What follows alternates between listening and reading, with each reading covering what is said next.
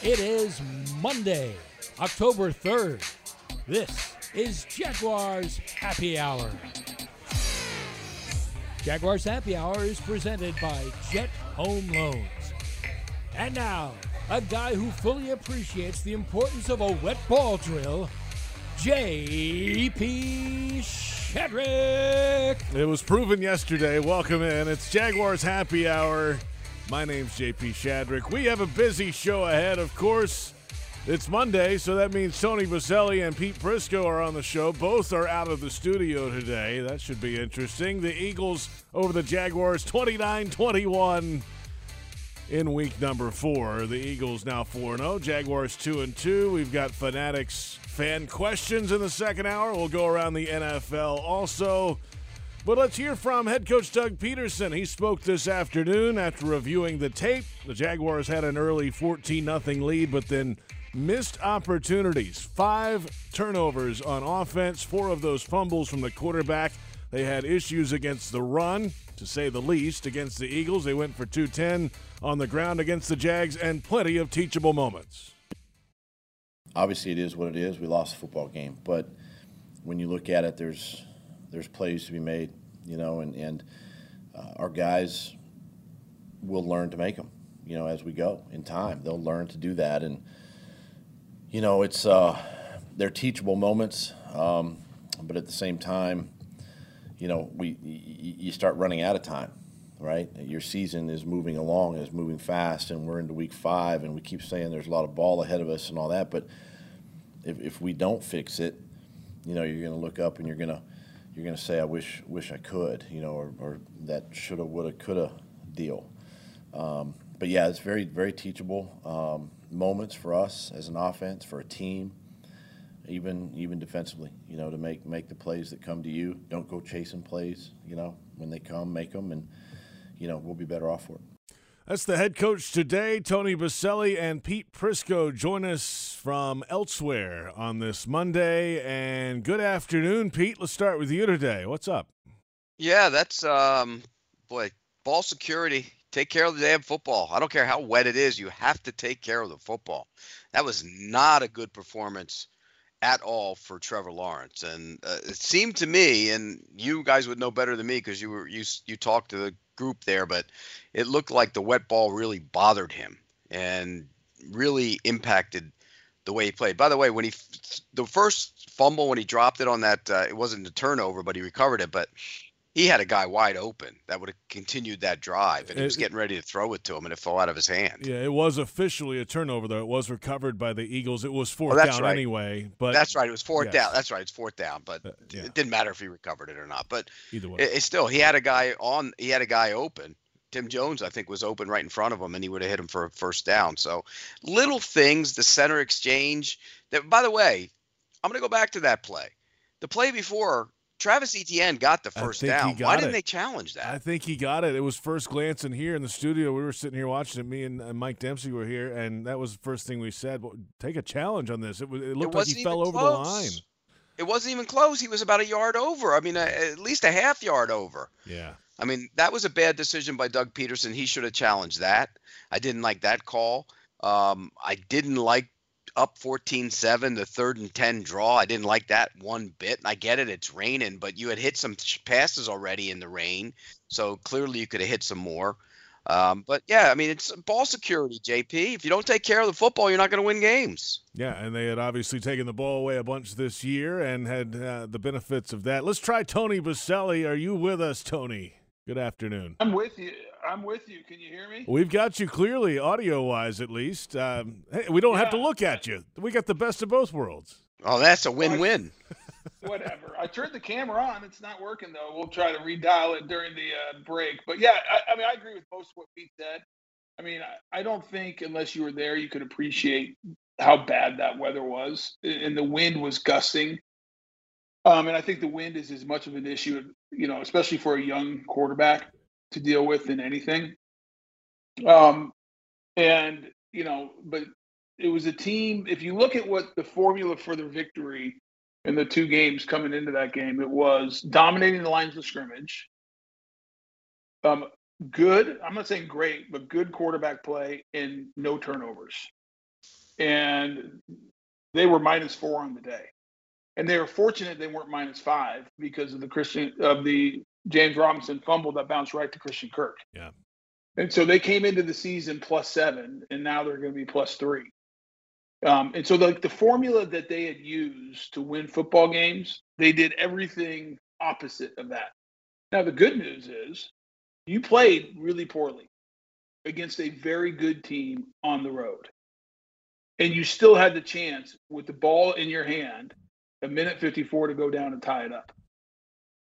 And so there's, you know, yes, it's not where you wanted to be. Yes, it's a it's a game where you're gonna get you're gonna look back and be frustrated that you think you should have won or very easily could have won if it wasn't the, you didn't have the self-inflicted um, mistake, you know, pain and, and mistakes. Uh, but you can't turn it over. And Trevor didn't play well. And there was other guys that didn't play well. It's not all in Trevor. I thought the defense was very poor in their gap um, gap integrity. They were chasing ghosts. They were um, they were not stout. Now that's a very good Eagles offensive line, but they played most of the game without their starting left tackle, and still um, were very effective. And there was not an, there was no real pass rush, and that I think that's something that again this team's not a great pass rushing team. One on one, they're just not. And I thought, something that they're. I thought Oluokun was really bad on Sunday. And he made, Well, I, I think he got credited for about 16 Yeah, tackles. he or had something, too. 16. Uh, Devin Lloyd had 12. Roy Robertson Harris had nine. That's 39 total tackles between Yeah, those I, three. I, I mean, but but Oluokun had 16 tackles and didn't play well. Yeah, down the field. I mean, you gave up 200 plus rushing yards, and so um, you had a hard time getting off the field. Uh, you got pushed around a little bit, and I and I didn't th- I didn't think either Oluokun or Devin Lloyd played great as far as I didn't either. I didn't either. as far as gap integrity and, and really being where you needed to be. So, um, yeah, I, this is going to be a tape that was no fun to watch today for a lot of guys. And, but again, I go back to the beginning of the year. If you'd have said this team's going to be two and one, should be three and zero, they just make the basic plays, go into the only undefeated team left in the NFL, play as poorly as they did, but still have a chance with the ball in their your hand at the end of the game to go put a drive together and win it or tie it. Like, okay, like so, like it's it's not good, and I'm not trying to you know you know color this and not look at this in rose-colored glasses, but let's also be realistic that this is a team that's that, that is still in building in the building process and learning. And I think you know, yesterday was a little bit of humility, a little humble pie. Yeah, but Tony, and, and please admit this to me because I know it was going through your mind when it was fourteen nothing. I was, I know Oh. you you were thinking they might be the best team in the league right now. No, I wasn't actually, Pete. I wasn't thinking they're the best team in the league. I was thinking the lock is on fire this year. The lock is alive. I mean, Uh, here's the other thing I want to put out there because I know I've seen some of this on Twitter today about Trevor Lawrence. You would feel 5,000 times more worse about him if he threw four bad interceptions than he, than you do about him losing four fumbles. Agreed? I agree yes, with that. Yeah, I agree. with Hundred that. percent. Sure. Yeah. Hundred percent. Okay, because the center exchange that was on. He pulled out early. It looked like, uh, just from what I was looking at. The one he dropped the football. Pete, the ball went right through his hand. Yeah. The one I, the one he dropped the football on, that was just not mishandling a wet football. The two other ones, Jawaan Taylor, who had been stout in pass protection, that's on him. I would say the last one. I think Trevor might have held it a tick long. I think you got to get rid of that. I mean, he would. You know, There was nobody open. yeah. I watched the tape today. There was nobody open on that play. uh, I thought the I, I thought the in cut, the second level in cut was Mm. there. I don't know, Tony. It didn't look like it on the last on the la- very last one you're talking Yeah. about. No, Last I didn't think so, but I'll look at it again.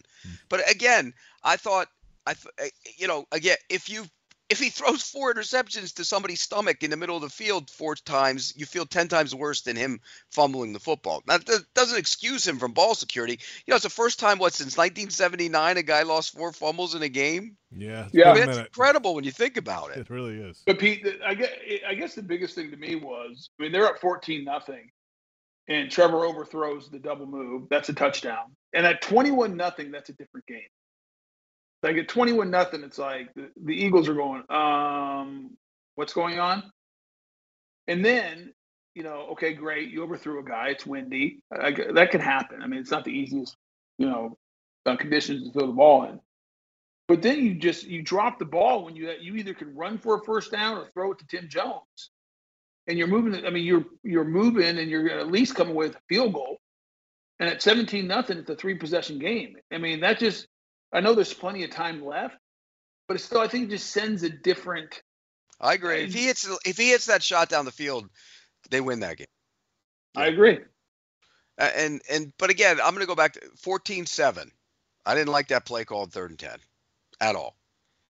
That was a message to me. That was a message sending play call that you're trying to hang on for dear life. It was it was first and 10 from their own 25 after the Eagles had scored their first touchdown, 14-7 Jaguars at this point. So Lawrence incomplete to Christian Kirk short left. Lawrence incomplete to uh, Tim Jones short left and then Etienne over right tackle for no gain.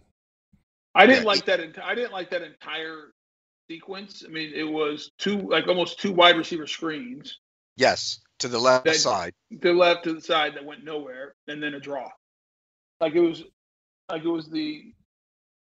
Like listen, I I mean, I think Doug Pederson's like a fabulous play caller. I did not like that sequence of plays. So I, I was like, a very good play caller too. I just think he, I think head coach Doug Pederson got inside play caller Doug Pederson's head on that series. That's what I think. I think he was looking at it 14-7. The weather isn't good let's not turn it over. We'll play good. We'll, we'll punt the ball here instead of eh, on particularly on a third down call, and that's how you play and not to lose instead of to win. So Doug Pederson, play caller, needed Doug Pederson, head coach, to stay the hell out of his headset. that's what he needed. Yeah, I, I don't know. I mean, they again, in fairness to them, that it was a slip draw and they've had a ton of success this year on that play. A ton. Now, I would have never run that play at Brandon Graham because Brandon Graham is not a speed rusher at his at 13 years, you know, repaired Achilles. I mean, he's more of a power guy. Right. I'm running that. I'm running that play to, to Josh Sweat, who's up the field. I mean, Brandon Graham didn't, didn't even get up the field at all. They're sitting right there to make the play. Here's the reality: if you go look at that play again, Pete, imagine Brandon Graham going up the field because that's what you're counting on it is it is an easy first down. That's a 20 yard run. There's nobody there. Nobody. And so that's where I don't kill Doug as much because they've had a ton of success in that what I call slip draw or whatever um, we call the 41 gut, where you're throwing the D lineman up the field and going up to the next level. But you have where I where I didn't like the call is you have to know your personnel you're going against. And Brandon Brandon Graham is a power rusher. He's not a speed of field guy, and I think it's harder to run that against a guy like Brandon Graham one quick thing. I know you got to go to break, JP. But Tony, didn't you think he needed to challenge that? For Etienne got the first down on the fourth, then they fumbled on fourth uh, and one. Why did he challenge that? I don't know, Pete. I thought. I mean, I looked at it on the all twenty-two, and I slow mode it. I mean, maybe his knee goes down earlier than no. it looks. I, I, I'm saying maybe, but end of half or near the end of half, I'm I'm replaying that for sure. Yeah, that was a mistake on his part. So, look, he's he's a good good coach and a good play caller. He made two mistakes. Did I don't think they cost him the game, but they were two mistakes. No, they were still in it in the second half. Certainly, uh, plenty ahead. We're just getting started on Jaguars Happy Hour on this Monday afternoon. We'll hear from the quarterback coming up, Trevor Lawrence. Uh, Devin Lloyd spoke today with the media here in Jacksonville. Jamal Agnew as well had a pretty good day at the office on offense, though in a losing effort for the Jaguars, 29 21 we're live on 1010XL AM, Jaguars.com, and Jaguars social media today Twitter, Facebook, and YouTube. PRI Productions, the official event production company of the Jags, has everything you need to bring your next idea to life. Visit PRIProductions.com. It's Jaguars Happy Hour presented by Jet Home Loans on the Jaguars Digital Network. When Jaguars news breaks, you'll hear about it first on 1010XL home of the Jacksonville Jaguars. Obviously, I got to play better. I mean, our, our, defense gave us a chance to win at the end of the game, and uh, I'm just I'm just pissed I let those guys down, and really just too many too many turnovers. uh, obviously it starts with me. All of them were me today, so that's you know no one else to blame there. So um, let those guys down. It's disappointing. You know, I felt like we had a chance to win that game and we did, and you know, same thing at the end there. So that's that's really frustrating. That's the quarterback Trevor Lawrence, and welcome back. It's Jaguars Happy Hour, and for nine years, Dreamfinders Homes has been proud to call themselves the official home builder of the Jacksonville Jaguars. Visit dreamfindershomes.com for all the available inventory, and go Jags! It's Jaguars Happy Hour, presented by Jet Home Loans on 1010XL, Jaguars.com, Jags social media, Twitter, Facebook, YouTube. And we've got everybody on video now. We have to look at Tony Boselli if you're watching on Jaguars.com. Uh, Pete Prisco with us. I'm JP Shadrick. What was that? What are we doing? It was like a he's like coughing up a lung or something over there. I, I, had a, I had a cough. I was trying to like, I don't know where to cough when the microphone's nearby, and I didn't want it. I was afraid to hit any buttons because last time the video didn't work, so I'm like afraid to hit anything. Why don't you, you know, hit, it, hit it again? A lot of stuff going on, Pete. Hey, you know what? I wanted to talk about Trevor's comments there because I mean, I love I, like number one, he is great. Um, I love that he just owns it. And He, he never is making excuses, never blaming anyone. I mean, I, I think he's a great leader. I really do. Um, but I think what you know was not has not been talked about enough. I mean, it's fourteen to twenty, and they're in the red zone. You mean twenty to fourteen, right? Yeah, twenty. What I say? 14 14 to to 20. You, had 20. to, They're you, know, down. you They're- usually say yeah. the, the higher score first. They're trailing. Well, I was going. Yeah. We're trailing fourteen. I mean, I was saying Jaguars first. Yeah. um, and uh, and he has it's a levels route with Kirk Kirk running it off, and you have Agnew in the flat. And I have no idea why he threw that ball. If he throws it to Agnew, he's getting the first down and maybe scoring. He has one guy to beat, and it's an easy throw. It's just sitting there in the flat. And I thought that was as bad. I mean, that that hurt as much as anything because you go down and score there, it's 21-20. It's a different feel of the game. And those which things play? matter. Which play did? Where did he throw it on that play? Right there. Oh, that Look one. at it Oh, right yeah. here. Yeah. If you if you have an all 22 look, I don't know if you Yeah, I saw it. I did see it. Yeah. A- look at Agnew. It's a, it's a three level route. You have, Right. I think it's uh, Ingram or jo- Marvin Jones deep in the end zone. Then you have the second level is Kirk, and then after that you have Agnew underneath. And Agnew is going to cause some serious problems for them. Yeah, that was a first down, bare minimum. Yes, maybe a touchdown. And um, and and you know this, Pete. When you when you in games like this, if you make it 21-20 there, it just gives the whole game a different feel. Gives your defense juice. You know, it just changes everything. And then this is what followed right afterwards is Sanders going for 50. Yeah, and you're right. It, it- the kid, I'll, I'll give Bradberry credit because he made a really good play on that play because he kind of was he was inside a little bit and then came off of um, Jones. Uh, Jones, and- yeah. Yeah, and made the play on that. But but uh, and you could see it's funny because I don't on the all 22 you can see kind of Marvin Jones' his hands going up like what's he doing when he threw it? Did you see? Did you notice that? I didn't, but I'll tell you, my hands were going up in the uh, up in the booth. I, saw, you know, I'm sitting there looking. I'm like, oh my gosh, where's he th- throw it to? Throw it to Agnew, throw it to Agnew, and then, you know, he made the he made the wrong read. Yeah, and let me ask you this though: on a with a drier ball and a better condition, does he fire a rocket in there and get it in? I still think it's the wrong read, Pete. Yeah, I do too. But I'm just asking you: Do you think if he gets if he throws it on a line in the normal conditions, he gets it in there? Because that would that ball seemed like it floated a little bit. Yeah, but I guess my point, Pete, it doesn't matter because you have to understand the situation you're playing in. You have to understand the weather. Oh, I'm you with can and you. I can't know do. where I know where the read should go, but I'm just saying, and I'm asking you that question: If it does in a normal situation, does he hit that pass, or does I- he just I- pat it down? Yeah, I don't know. That's a good question. But then, I mean, on uh, on the 22 and on TV, and maybe it looked different when you guys were there, but it, loo- it looked like it floated a little bit. It, it did, that didn't jump. It didn't jump out me out at me, Pete. Watching it live, that it floated. It jumped out at me live, and then on the all twenty-two, and maybe it, you know I had a little confirmation bias because that's what I saw live. But I just looking at the play today, early this morning, I'm like, golly, just throw it to Agnew, and it's you know, it's a it's Yeah, he might the cut back, he might cut right back in and get to the touchdown. You're right. I mean, it was a bad read. No question.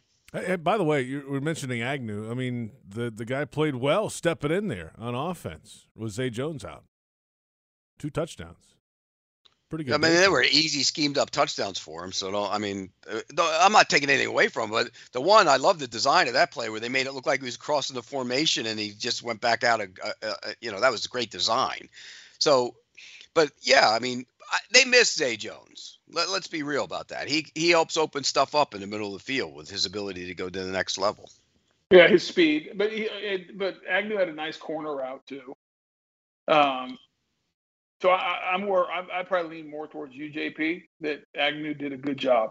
Um, I'm not as negative as Pete. And, I'm not uh, negative. Me, I'm not me, negative. Me, kind of negative. I'm negative. negative.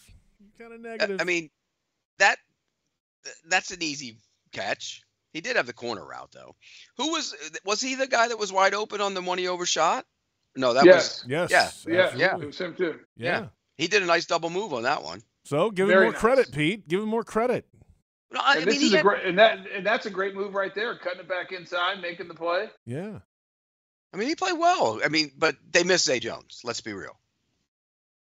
No doubt about it. Yeah. I, I, I don't disagree with that.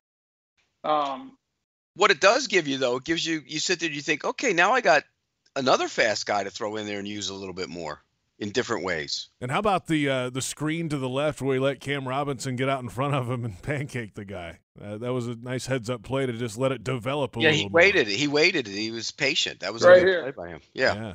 Look at Cam Robinson. Love that. I mean, it's a heads up play to let him let it develop. He said today, I mean, I "Oh, I, Tony, all I you did that a million shirts. times, knocking over a guy like that. So I mean, it's not a hard block."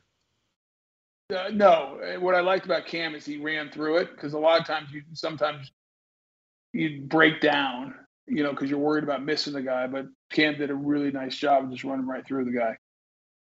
Okay, here's a legitimate question for you now. Would you play Agnew more and not Marvin Jones? Uh, that's a good question. I mean, he definitely has speed. I think Marvin's a better route runner, a more polished receiver. Um, but I'm definitely, and I think they already have. I think Doug's already done it. I'm definitely getting him in the rotation of what you know in, in making sure because I think you can design some interesting things for him. But you know, you bring up Marvin Jones. That's another story. I mean, you know, Trevor was not great, um, but I don't think you know Marvin had a big drop. Uh, Kirk had balls that you'd expect him to catch. Yeah, they were tight and maybe contested, but like I'm not saying it's catch every one of them, but he did not have a good day either. Like the crossing, the crossing one across the middle, and jo- Jones dropped the one on the wide open on this sideline. Yep. Like yeah, he let it get to his body. Um, yeah, yeah, it wasn't a great day for the passing game at all. And and again, I think Trevor was bothered by the wet ball. He didn't look comfortable with it. I think he was bothered by the wet ball and the wind, Pete. I mean, this is, but that's okay. I mean, it's not like the guy's got big hands. He's, you know, he's a, he's he has all the tools to play in bad weather, but he hasn't played in a lot of bad weather games. And so this is good learning. I mean, hey, you got to understand the elements are a big deal, especially as you want to play playoff football. Um, you're going to play in tough situations, and that was a tough situation. I mean, the wind and the rain com- combination of elements of that game was was not easy. And Jalen Hurts didn't throw the ball great either. It's not like no, he... no one did. That's my point. I mean, but the reason the Eagles won, they didn't turn the ball over except for the pick six, and and they ran the heck out of it. I mean, the other thing, if I was being if I was going to be critical of any of the play calling, I thought they got away from the run too much. Let's come back. And didn't. Yeah, why did they know, get away from the run? Yeah, let's finish I, that thought. I don't know. All right, well let's let's come back. We'll we'll keep that real a little later then. How about that? We're gonna switch that up and get into that and keep it real in the second hour on uh, and follow up on that thought from Tony Boselli. We're back in a moment, though. We'll get into the defensive performance a little bit more. The Eagles ran for 210 yards on the Jags yesterday in the sloppy conditions in Philadelphia. Second hour, of course, we'll have, as we said, keeping it real. Fanatics fan questions. We'll go around the league. Plenty more ahead. It's Jaguars Happy Hour presented by Jet Home Loans on the Jaguars Digital Network. Jacksonville Sports Talk for Jacksonville sports fans. 1010XL, home of the Jacksonville Jaguars. defensively, um, I mean, really just as a whole, um, you know, coach staff, players will all understand how to, you know, improve basically from this game. You know, there were certain things that we did this game that, you know, I feel like in, in some ways, you know, we made it harder than what it needed to be. And so uh, really just, you know, finding a way to, to clean it out. Devin Lloyd, Jaguars rookie linebacker, the NFL Defensive Rookie of the month of September. And welcome back. It's Jaguars Happy Hour. JP Shadrick with Pete Prisco and Tony Boselli. Glad you're along with us today on Hey, 10 JP, I got to ask you something. Yes. Pete. Yes. This thing that they're selling here, this they're offering a limited number of tickets for seventy-one dollars in the lower bowl Mm. to be part of the Boselli extravaganza. Seventy-one dollars? Yeah. what the hell? Why don't they just give them away? What's a good number, Pete? It's a good number. I mean, you know. Okay, uh, just stop. I, I got I got something more important. That's a, that was a, you know, every once. I mean, usually you come up with some good ideas and good comments. That was dumb. That was a dumb one. Um, Why is that? Why, why are you, I I think Boselli's getting his ring this week. Yeah, Let's that's right. up the ante a little bit. Yeah. Uh, well, speaking of uh, speaking of you saying dumb things, um, um, I did. Uh, I ran into Peter King at the. Uh, he was at the uh, Eagles Jags game, and he mentioned, which I was shocked um, in a good way. He said, "Hey, I was listening to you and Pete last week." on the- on wow. All right. Nice. I I told him I apologize. We got a lot of sneaky listeners out there. Yeah, it was good. Um, but back to the Devin Lloyd. You know what hit me listening to Devin Lloyd, and it's the same thing with uh, Trevor and you know really any of this team that talks right now. Is there's been a change, and I don't know if people notice it. Is this is a team that expects to win for years? The last couple years, especially, this has been a team happy just to be there, and guys just happy to be there. That's the feeling I got a lot of times. It's one of the things that drove me crazy. The expectations were so damn low we we didn't expect to win. We didn't expect to be good.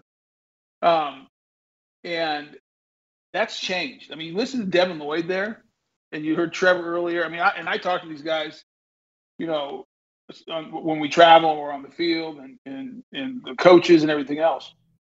The, it, some, the one of the things that is going on that is super positive culturally is that is that this team expects to go win. They expected to beat the Eagles they're disappointed that they lost because they feel like they're a better team.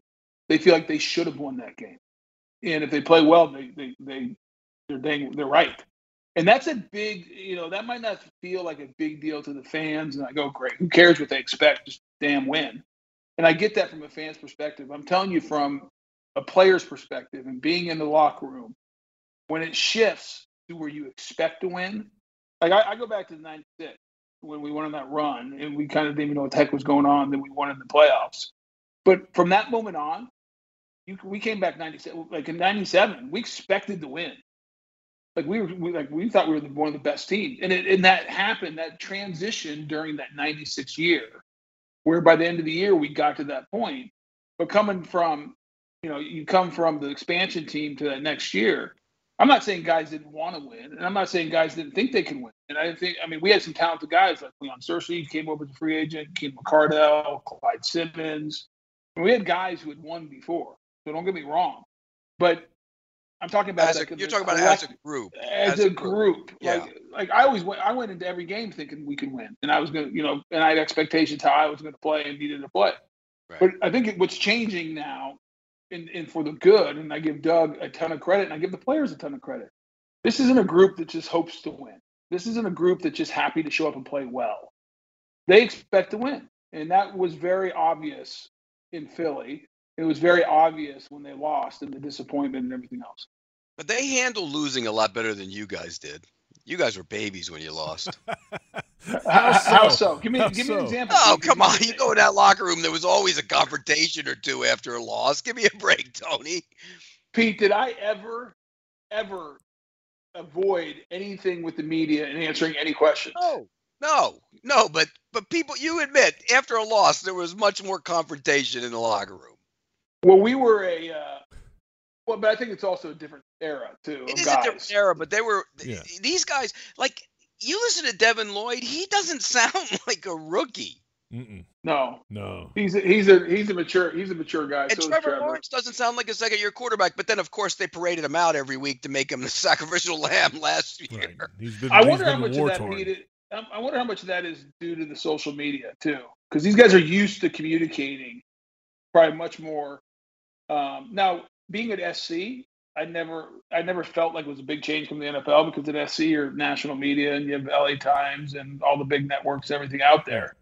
Um, And and for those two guys in that- particular, like I mean, remember Trevor was the face of Clemson. They were winning national That's right. championships every year, and Devin Lloyd the last year or so was a big leader on that team. They won the Pac-12 and went to the Rose Bowl. Like he's out there every That's week, right. so that they, they've had some experience. but but Pete brings up a good point. We were a salty group. That Very much team. so. Very we were so. very salty, and and I think a little bit of it is we had a chip on our shoulders constantly. Like it's us against the world. It was us against Tom. It was us against everybody. It's like you know what, and but it was some, one of the things that made that team super close and unique too. Is like we were a scrappy group, and you had to be because that expansion team, the way it was built, and yeah, we added some nice pieces in '96 and throughout the years, but we had there was a chip.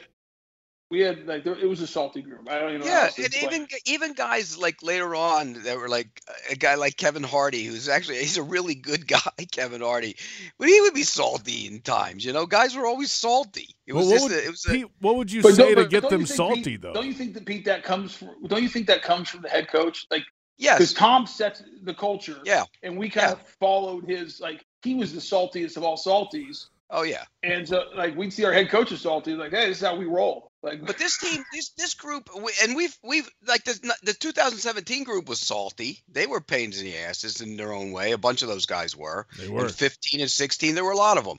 But this group doesn't, and, and I, some of this has to do with the fact that COVID, they haven't dealt with it like constantly. They've been bad, so they haven't had a chance to be good and start losing tough games. You know what I mean, Tony? Like that's when you really get the saltiness. Well, and they'll, they'll they'll get salty. The better they get, the more salty they'll get because when you lose, and you can sense a little bit in Trevor and Devin Lloyd here, like because when you lose, it's painful. And Doug said something really interesting.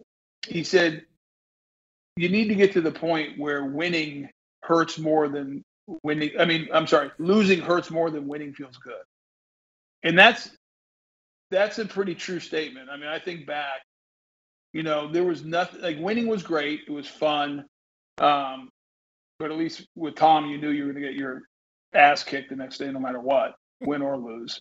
And, uh, but losing was miserable. Terrible. Like you, you have to, you want to get to the point where the team just hates to lose. Like you would rather die. You'll do anything to win a football game because you don't want to lose. Um, and so I I thought that was an interesting comment by Doug. You know, another. How was and- his? By the way, real quick, how was his? They they seemed like they war, welcomed him with open arms up there. Stand, standing ovation, Pete. Yeah, that's great. That's great. another- Even even the evil Eagle fans can be nice at sometimes, huh? Yeah. Right. Uh, all right, let's uh, come back. We've got plenty ahead. Uh, one other point on that too, by the way, the, the like the third year players this year had never seen media in the locker room before in the NFL. Remember that twenty COVID year? Not That's allowed? crazy. That is 21 crazy. last year. about it. Not yeah, and like allowed? most of most of them will have. Think about the life expectancy of an NFL player. Most of them will have more years without people in the locker room than Yeah. they will with So- them in there. Like when they open up the locker room, like the second and third year guys, are like, what are you guys doing in here? Like, Right. What are we doing? This is this is how it's supposed to work. So just a different environment now. Uh, we'll come back. AFC South. We'll uh, review what happened in the division yesterday.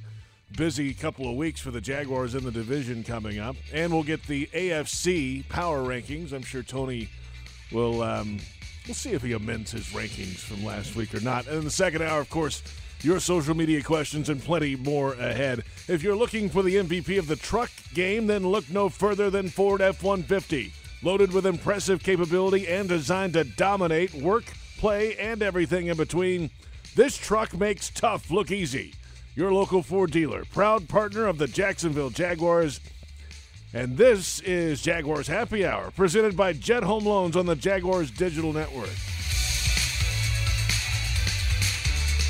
The station that the Jaguars listen to, 1010XL, home of the Jacksonville Jaguars.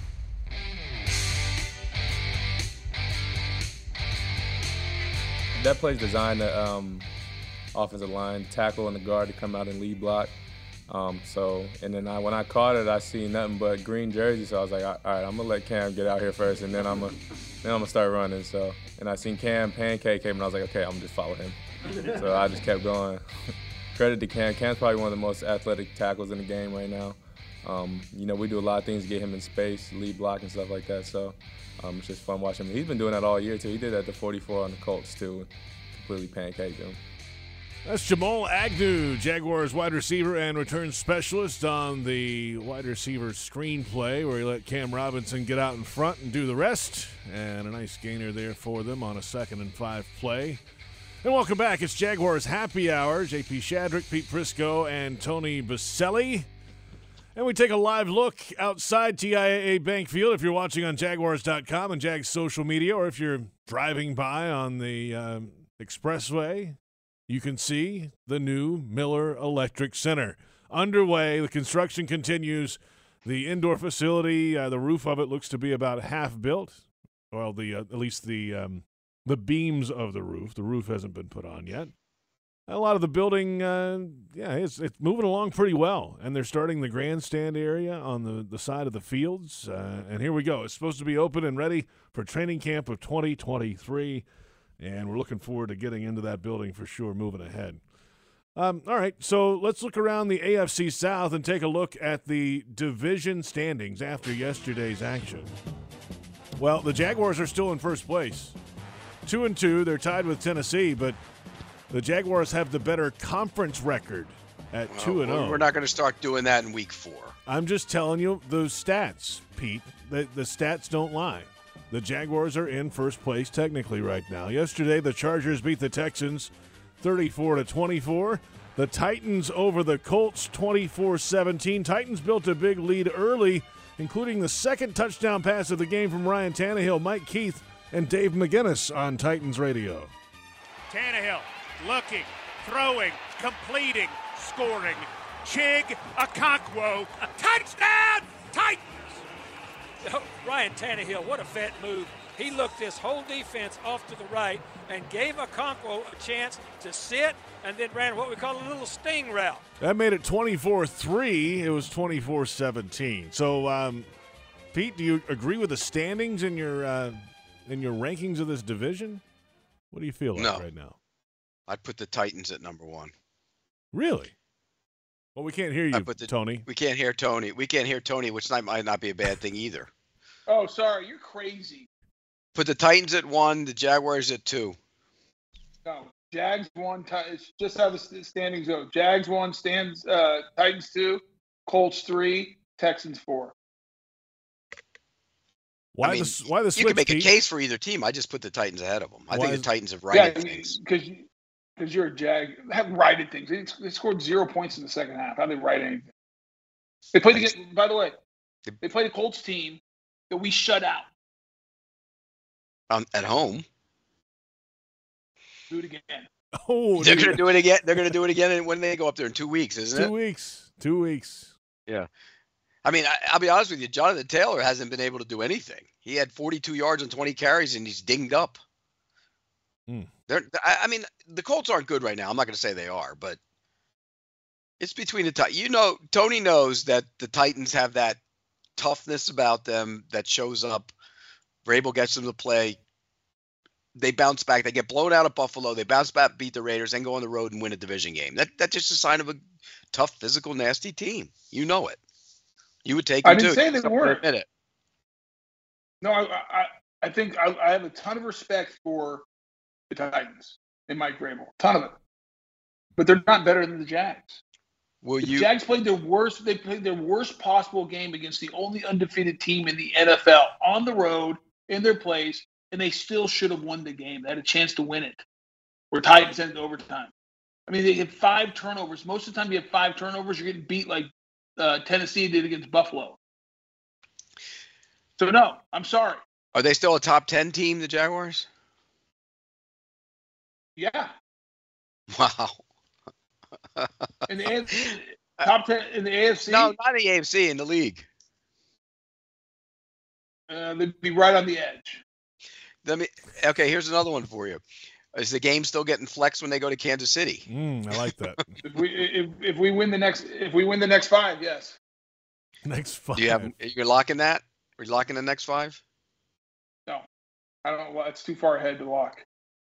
Well, I mean, all right. So this week is. You made a statement, so if they win the next five, so let's see if you will lock it. Let's convince them to lock it. Go ahead. Here we go. Uh, this I week, just the said Houston- if. There's a big difference between the if and yet locking. Go ahead, anything. Tony, Right. you got to hear the schedule first before you can say no. The home against the Texans this week in the 71 game. Uh, you might have heard of that. lock it. up. Lock it. It's Uh, locked. At the at the Colts, I'll lock that one too. By the way, there's the double lock. double lock, Back to back lock on dubs. Houston. Uh, Undefeated. it's never been beat. Home against the Giants, week seven. They'll win that That's one. they're gonna win that. Test three in a row, apparently. Uh, and then London against Denver, the home away from home for the Jags. I They'll think they'll that one. beat the heck out of. I think they're gonna beat the heck out of them. Pete, you like And that then- one? Yeah, I I think they'll win that one too. You're both 4 and 0 in this run right now. And then home against the Raiders, early time game for the Raiders. They I should win that they'll one too. They should, they should too. win the five in a row. Wow. Okay. Five Yeah. in a row. And then at Kansas City, week 10. Here we go. Flex it. Say good. Say good night. Flex on them. Say good night. That's where it ends. That's where it ends. Pete, that's the end of the I line, don't- huh, I- Pete? Hmm. I don't know. I don't know. If, I don't think Kansas City is quite as good as they once were. Okay, so we basically we think they have a real chance to win the next five, but the reality is they probably won't win all five. No, probably not. But they, it would not surprise me if they're they were seven and two. It wouldn't surprise you if they won all five. Wait, So you think bare minimum they should be six and three? Yes, agreed. Wow. Hmm. That means they're going to go past our win total for the year, like after the first part of the season. Yeah. Yeah. That means by Thanksgiving. uh, it's- past years. I, I I said seven to nine. You said six to eight. So I did. yes, you're Yeah, you're mine's, you're mine's in jeopardy big Je- yeah big jeopardy. since you got them already got them in the playoffs and everything. I didn't put him in the playoffs. Well, okay, yet. they win the next five, which you think they can do, and maybe have a legitimate shot to do, they're going to be in the postseason if they ha- if they do that. if they get to six and three, you would think think so. But I really or seven and two. Seven and two, boy, it'd be hard not to, wouldn't it? Um, Yeah, because they'd think still have another become- game with Houston. They'd still have uh, who else is on that schedule? I'm trying to Well, think off the top see. of my we head. got the They- Lions The at the Lions. like he, he, Lions is not going to be an easy game. They can score They points. can't. They can't stop anybody. They, they're on pace to They give have- up points in any team in the history of the league. They got the Titans the worst twice. defense ever. Titans twice. So let me. tough. Go ahead. I'll, keep I'll going, say this. Keep going, Hold JP. on. Hold on. Hold on, Pete. This division's going to come down to the two Titans games. Of course, I would agree with you.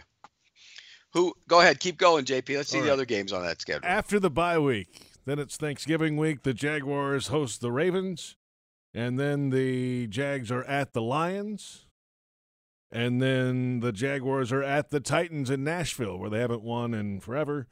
Uh, home against the Dallas Cowboys, December 18th. At the Jets, at the Texans, home against the Titans. That schedule gets brutal for them. And a lot of road games. Four out of the last, what, six? Yeah. Yeah, uh, that's unless they improve dramatically. That's going to be a best case scenario. They win two of those. And you got to keep this team healthy, too. What are you right? I talking mean- about? Two? All right, You going to beat the Ravens at home. Uh, the, the Ravens weren't so hot against last week. They play Buffalo. Okay, so Buffalo. okay, they're going to beat the. Cow- you think they'll beat the Cowboys at home? I think they can, yeah. 'Cause I think the, I think the Cowboys are limited offensively. Well, Dak Prescott will be back by then. Even with Dak, I think they're limited. All right. So, so you you have him winning every game. Tony's got. Forget about this. We're not even going to do this, JP. It's done. He's got him winning every damn game. Of course There he isn't one game where you say they're not winning. Not one. I haven't said anything about the Chiefs. Uh-huh. So they're going to win all but one. So okay, put them in as number one seed. Yeah, you get a week off. Could happen. Could happen. What, what would they be? They'd be 14 and three based on your your your analysis, because you got them losing to the Chiefs and winning against everybody else. Well, you know they're not winning in Tennessee. They haven't won there since Boselli played. I think this is the year they. I think they, this is the year they break the Tennessee curse. Yeah, the last win up there was the Will Blackmon sack, force fumble, fumble return touchdown game.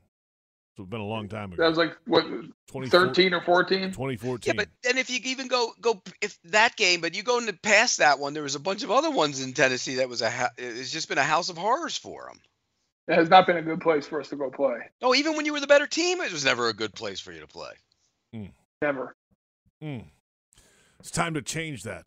But we've got a few weeks before we can go change that.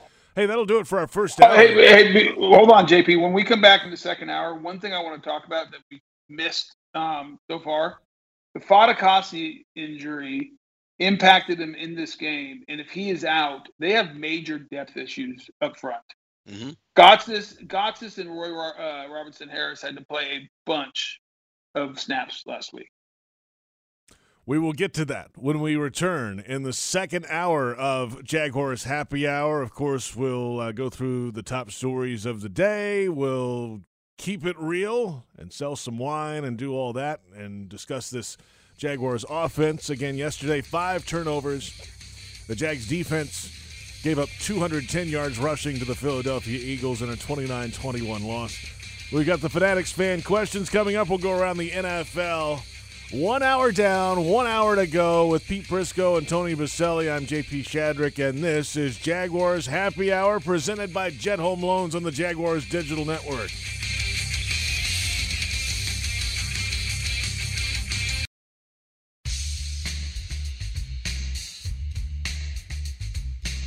you know, we talk about it all the time. It's just it, it, we've just got to focus on us, right? And um, anytime you you know make the mistakes we did, turn the ball over like we did, it's just and, and where we turn the ball over, you know, you just, you're not going to keep good teams out of the end zone, and um, that's really the the difference in the football game. You know, I'm proud of our guys for you know they fought there to the end, gave us a chance to at least see what was going to happen there. You know, at the end of the game, but.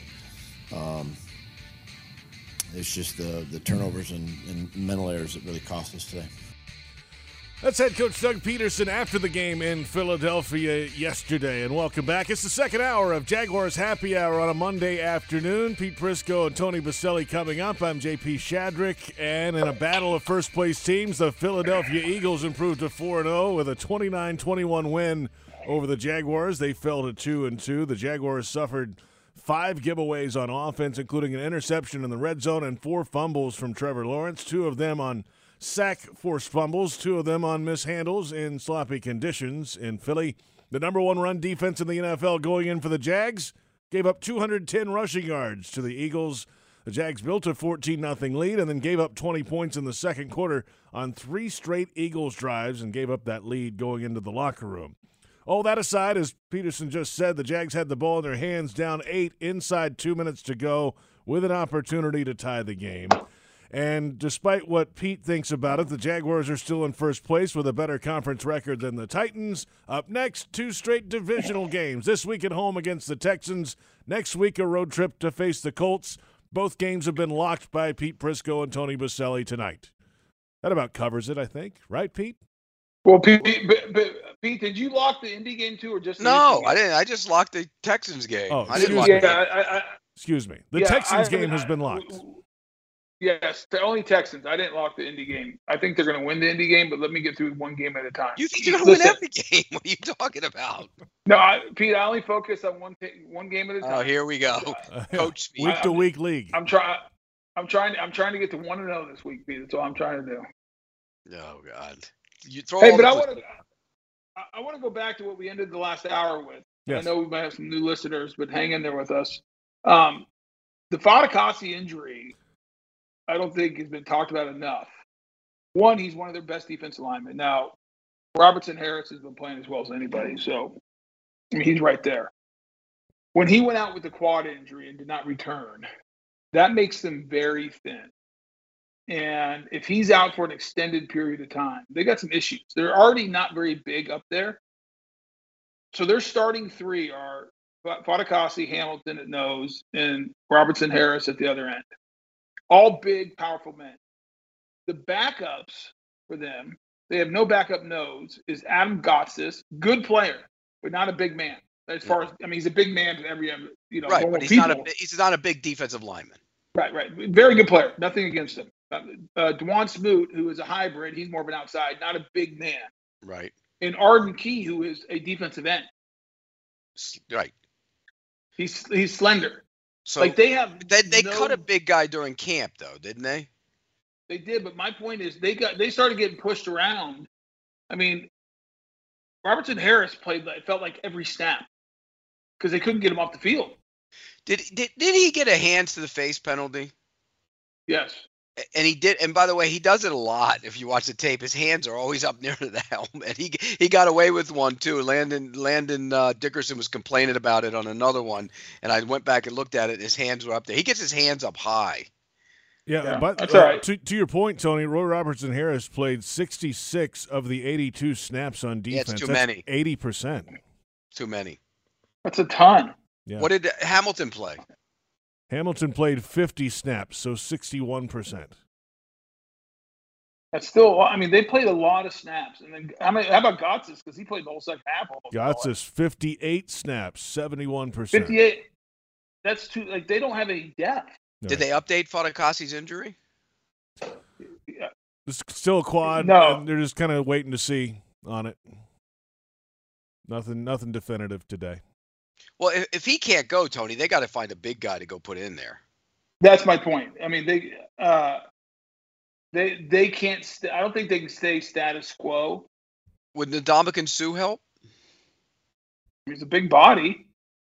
I mean, you're not. I'm just looking for somebody who's not going to get pushed around. He's not playing, so yeah. Uh, would they want to pay what he's wanting to get? I mean, do you know what yeah, that he, is? I mean, it's the minimum, better minimum, I would think with some incentives yeah, I mean, the, the, the, question is, does he want to play? Right. I mean, right. the real question. Yeah. And what what's he look like? Yeah. yeah. I mean, I mean, he could he could go one of two ways. You know how linemen do; they either go one or two ways. Either he's tiny or he's gotten big. But that, I mean, we talked about this in the preseason, Pete. I thought this would become an issue. I thought they were too thin with big guys. I don't think I didn't think they were big enough, especially in the AFC South where you got people who want to run the ball at you and the Eagles wanted to run the ball at you. Now the Eagles was different; they spread you out, but they spread you out and they, they were physical. That, that Jason Kelce is the best center in football. I don't care what. It's unbelievable. Says. I sent out some clips of him today on Twitter. It's just the way he gets on that double team and gets off and gets to the second level. It's it's he's it's the best. fantastic.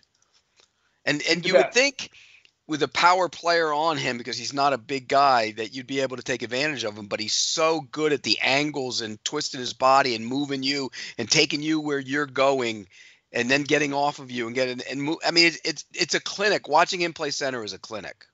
Yeah, he's as good. I mean, he, he's as good as I've seen for a while. Hmm.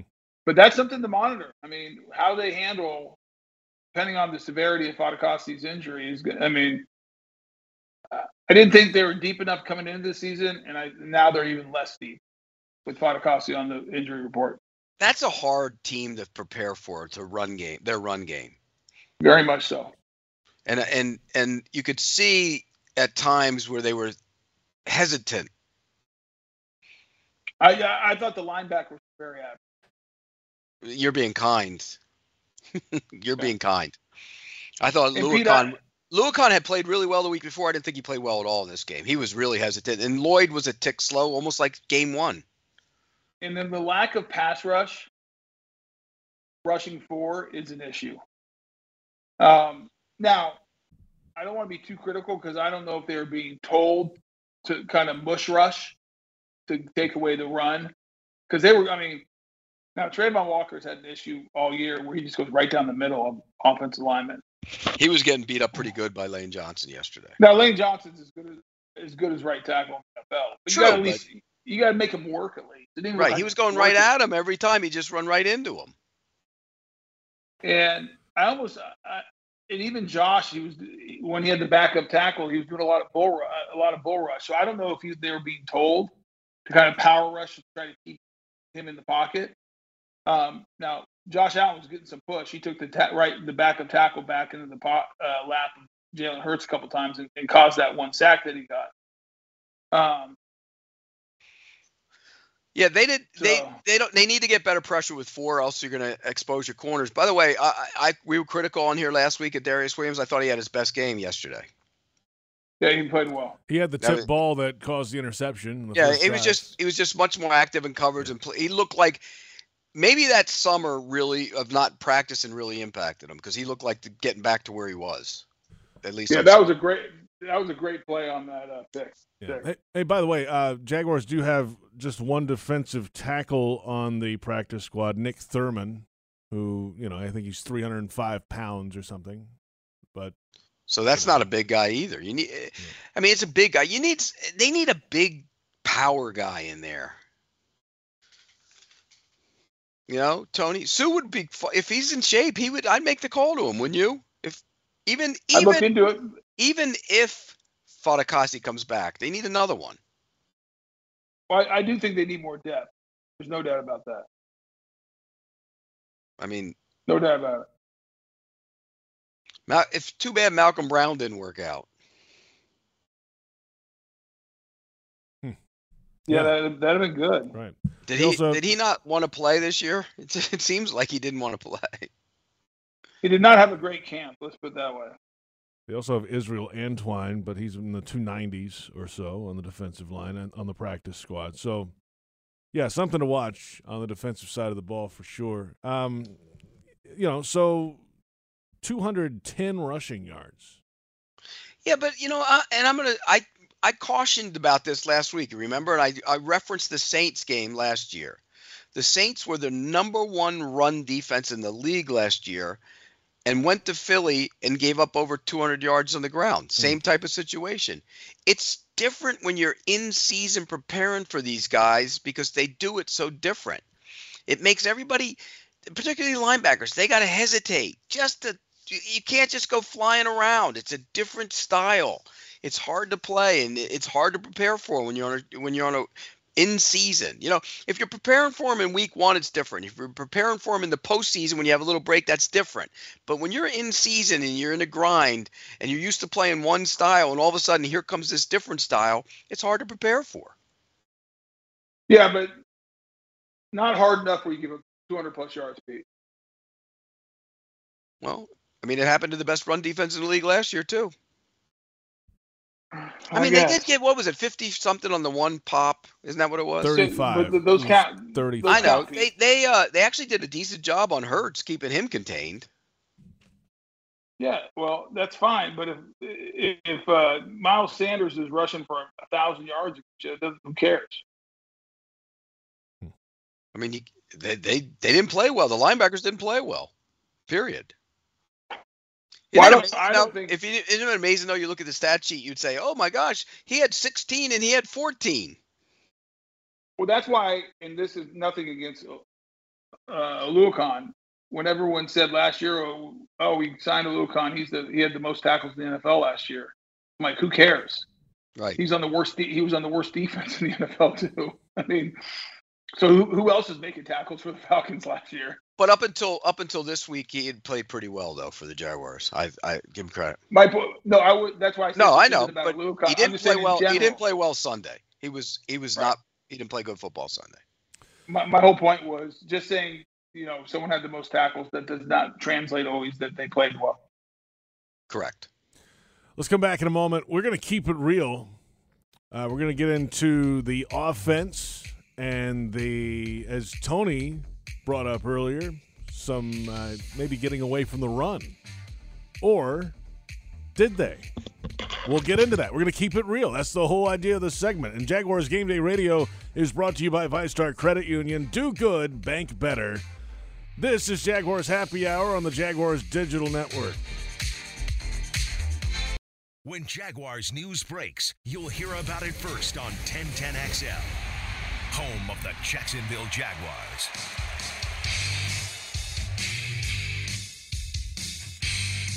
Welcome back. It's Jaguars Happy Hour. JP Shadrick, Pete Prisco, Tony Boselli. Your social media questions coming up in just a little bit. We'll go around the league as well. And thanks to our social media army, if you will, that follow this show. We left off a defensive tackle in the practice squad. Corey Peters is now in his 12th year in the NFL out of Kentucky. He's also available, guys, if uh, if necessary in that spot, depending on what Fatukasi does. He would be he would be brought up. He would be brought up. He played for the Falcons, the Cardinals. He's the guy that they would probably activate. So there you have it. We'll see. We'll see what happens. We'll see how what Fatukasi's status is moving ahead and all that uh, as we go ahead in the week here. Uh, it's time now to keep it real. Presented by Woodbridge by Robert Mondavi. Open up a winner today. Real Ingredients, award winning wine by Robert Mondavi. Well, Tony, uh, earlier in the show, you said they might have got away from the run in this game a little bit. Doug Pederson might say, hey, you know, they were behind the chains a bit. They missed some open plays. They had some drops. Um, did they get away from the run too early for you, Tony? Well, I, I, guess early in that success, they were running a first down and they were getting four or five yards a pop, and they were getting ahead of the chains. Um, and it felt like there was a couple series out there, and I don't have them. And maybe it was more the feel of it. Um, in fact, that we weren't on the field very much because they were controlling the clock with the run game. And so, to Doug's defense, we had limited opportunities. Um, but it, it, it felt like there was some opportunity. Like I'll go back to the the series that Pete brought up. You know, two back to back wide receiver screens, one drop, one poorly thrown, um, and then a draw. And, and, so there was just a couple times, and then coming out the second half, that first drive, if I remember, what was the first drive of the second half, JP? I, I want to make sure it's the right one. Do you have the the first drive of was, the second half. Three straight passes, if I'm not mistaken. Here we go. Yes, it was the. Um, let's see, third quarter. Uh, Eagles had the ball first. Jaguars get it first and ten. Lawrence sacked for no yards. Uh, second and ten. Lawrence incomplete, short middle to Kirk. Third down and ten, incomplete, short middle to Agnew, and then a punt of 61 yards. Yeah. So now in Doug's defense, the first down naked bootleg that Trevor took a sack when he shouldn't have. He should have thrown it away or run the ball, or actually, really, what he should have done is Christian Kirk, which is this the second level player on the crossing route, is wide open. Just throw the ball to him. This is, I mean, it's wide open. And so that's, I mean, Doug's right. That's a missed opportunity. Whether you, you know, pass it again, nothing. Now you're in third and long, and you know there wasn't a lot of success doing that um, yesterday as well. So maybe it was more of the feeling it had because early I thought they did have some nice runs on first down to set up good, to get ahead of the chains. Now, did James it, it, Robinson it, carry much after he fumbled? No, like one. I think he only had one carry, one or two carries. Yeah, what what was that all about? Was that a was that a punishment of sorts? I mean, what, what why did he? I mean, that was weird. how many carry how many carries did James have on the day? Uh, uh, total on the day, James Robinson. Let me flip back real quick. He didn't have. He had an eight, eight for twenty nine. Yeah. And so up until after the fumble, did he have any? Maybe one. I, I know he had one for sure. Like to me, that was the that was the type of game with that weather and everything where you get the you run think game. You would run the ball. Yeah.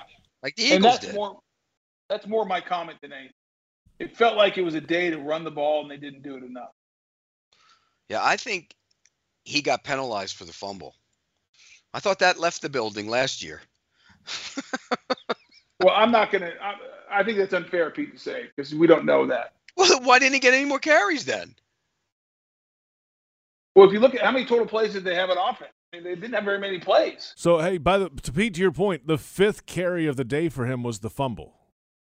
So he had three so, more carries after three that. more carries and one on the, the next play after that. He carried it the next play for minus one. So, so that means that, so that means he carried it for minus one. So that means he had six. That means he had two more carries two more. the rest of the game in any series on the field yep. in a game that was relatively tight. That doesn't make any sense. But how many plays did they have total, uh, JP, in the game? Stand by, stand by, flipping back, flipping back. But yeah, that's. It seems like he was punished. Well, if he's punished, Pete, you take him out after the fumble. You don't So- keep him in there. They only had 46 plays in the game. That's my point, Pete. They only had 46 plays. Did he get dinged? No. I don't think so. I mean, Remember, the Eagles held the ball for 39 minutes in the game, almost 40 yeah, minutes. Pete, Yeah. Pete, So- I actually think it was less about James getting fumbling. There wasn't that many plays after that. Yeah, well, they didn't have the ball. Yeah. Didn't have the ball. They would uh, first play fumbles or you know whatever happened. Yeah. Any, anytime you go three and out to open the second half, you're not going to, and then they get the ball, you're not going to get the ball from for a lot of the time. Yeah. Yeah. So there you go. Um, that's the story on that one. So all right, But uh, let's put this out there though. They need to run the ball better, better, better and more. but better more than more, right? But again, More. I'm the one who said it. It felt like they got away from the run. But when you when I put uh, you know maybe I jumped the conclusion and blurted that a little quick. You only had 46 plays. You had five turnovers. That's five possessions you lost. Yeah. That's true. It, it was not a it was not a well played game. Let's put that by the offense in, in any way, shape, or form. There's is there any other than Agnew? Is there anybody sit there and say they were really really good on that offense? I'd love to know how Cam Robinson graded out. I thought he played pretty well. Oh, he I'll wants he wants to know grades now. Pete, how about I- that? I, will tell I will tell them. He's calling for him now. That's how much he Uh, loves pro football. Let's put it this way: Do you think he got a good grade? Yeah, I, I, I mean, I think I think he'd be the highest rated offensive lineman, him or, or Scherff. Scherff was the highest rated offensive lineman. Cam was second. They're close. Cam was the highest rated pass protecting offensive Yeah. line. I thought Okay. I thought Cam did a good job. Who was the lowest rated offensive lineman? It's either Fortner or uh, um, the, the right tackle. Yeah. Jawaan Taylor. Jawaan was the lowest rated pass protector, and Fortner was the second lowest. Yeah. So, uh, the, the actually the offensive line, Bartch got a decent grade in pass protection and overall. His grade wasn't bad. He's gone up Bartch- each of the four, each four each of the four games. He's gone up. I thought Bartch's played pretty well. Fortner got just abused by Jordan Davis on that one play. So there you have it. Yeah. Keeping it real, presented by Woodbridge by Robert Mondavi. Open up a winner today. Real Ingredients award winning wine by Robert Mondavi. We'll return with the Fanatics fan questions off Twitter today. It's been busy. The Jaguars fall in week four, 29 21 to the Eagles. The Jags are now 2 and 2, but still in first place in the AFC South. And this is Jaguars Happy Hour on the Jaguars Digital Network.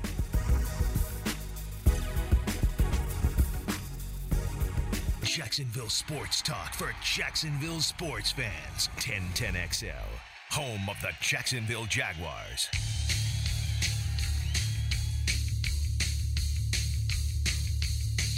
So yeah, it's really, really frustrating, disappointing, um, but we got to have a short memory, just like we do when we win. You know, when we play well. Same thing when we don't play well. When when I don't play well. When we when we lose a game, whatever it is. You know, 24-hour rule. We got to watch this tape, learn from it, and move on to the to the Texans next week. There you have it. The quarterback, Trevor Lawrence, the 24 hour rule has come and gone. It's on to Houston. Well, not quite yet for those on social media. This is Jaguars Happy Hour. JP Shadrick, Pete Prisco, Tony Boselli, and let's go to social media. The Fanatics fan questions. Jaguars fans are gearing up and saving big at fanatics.com. Shop today and rep your Jags gear on game day and every day. Fanatics.com, officially licensed everything. You know, hey, hey, JP, before you start asking this first question, Okay. you know, Pete, we didn't have the 24 hour rule when I played. Tom would be mad all week and would bring up stuff throughout the week. Let it go. Let it go. he, he, he, he wouldn't stop, huh? Never. oh, it, well, if we won, if we won, it was a 24 hour rule. Actually, if we won, it was like a, like a, whatever time you woke up in the morning, it was over because film was starting and he was getting getting after us. And then, um, if we lost, though, boy, it was Well, going to be a miss. I can tell you this: he never had the 24-hour rule with me because if you guys did something poorly on Sunday, I made a big deal of it on Wednesday and Thursday and Friday. Yeah, it's probably your fault, Pete, because we just get worn out all week. Way to go, Pete. All right, uh, here we go. Question number one. We put out the cat signal earlier. Here's the best we came up with at John C300. Is it concerning at all that we've lost twice this year when Doug abandoned the run? It was raining sideways and Trevor was struggling. J Rob was the hero we deserved and the one we needed. Well, we just talked about that a little bit. Uh, didn't it wasn't statistically what you thought. They didn't have a lot of plays. Yeah, I mean, I think it's it's a combination of what we said. It, in fairness to the, fan who just asked the question, I felt that way at times too. I really did. But if you step back and look at the fact they only had 46 plays plus five turnovers, that's five lost possessions, and at the end they had to play hurry up the last you know last drive trying to get back in the game. Um, it, it, makes some more sense. It really does. I, I could take issues with a drive here or there. I would have liked to see a little bit more run in there, but I don't think it was a situation where they just gave up on it completely. All right. Next question uh, from at Noman Muhammad 12. Do you think the Jaguars can make the playoffs through a wild card berth without winning the division, or are there better teams in the AFC? Pete, let's start with you. Well, I think some of those better teams are coming back to the pack. I mean, a lot of people thought the Raiders and Broncos, one of those two teams would be in the mix, and neither one of them has played very well. Um, you know, you look at the AFC North, Cleveland's not playing very well. Pittsburgh isn't any good. Um, so there's questions in that division as well that we didn't see coming. And then you go to the East, Buffalo's going to be there, but now with the Miami situation with Tua, who, is there going to be a second team? So they could make it as a wild card if they could t- if they win games. Um, but Tony thinks they're winning the division and and maybe even getting a one seed. So I don't think that's an issue for them. Well, I didn't say that, Pete. You're putting words in my mouth. I said the divi- the division will come down to the two games the Jags play against the Titans in December. That's my opinion. Obviously, there's a lot of things that can happen between now and then. It's still does early. The loser get the does the loser get the wild card? With that extra wild card, I think there's a chance. Well, I mean, if they tied the Chargers and there's no other teams with the same record, they would get that one. Hmm. Well, the good thing is they're going to play the Chargers and the Broncos and the Raiders. So if they can beat those three, if they can beat the Broncos and the and the uh, and the Raiders, now they have the head-to-head. So you almost eliminate that group. And, and not only can, that, you get them. We'll get one at home and one in London, so that's a big advantage. Now you beat the toughest one on the road. That's right.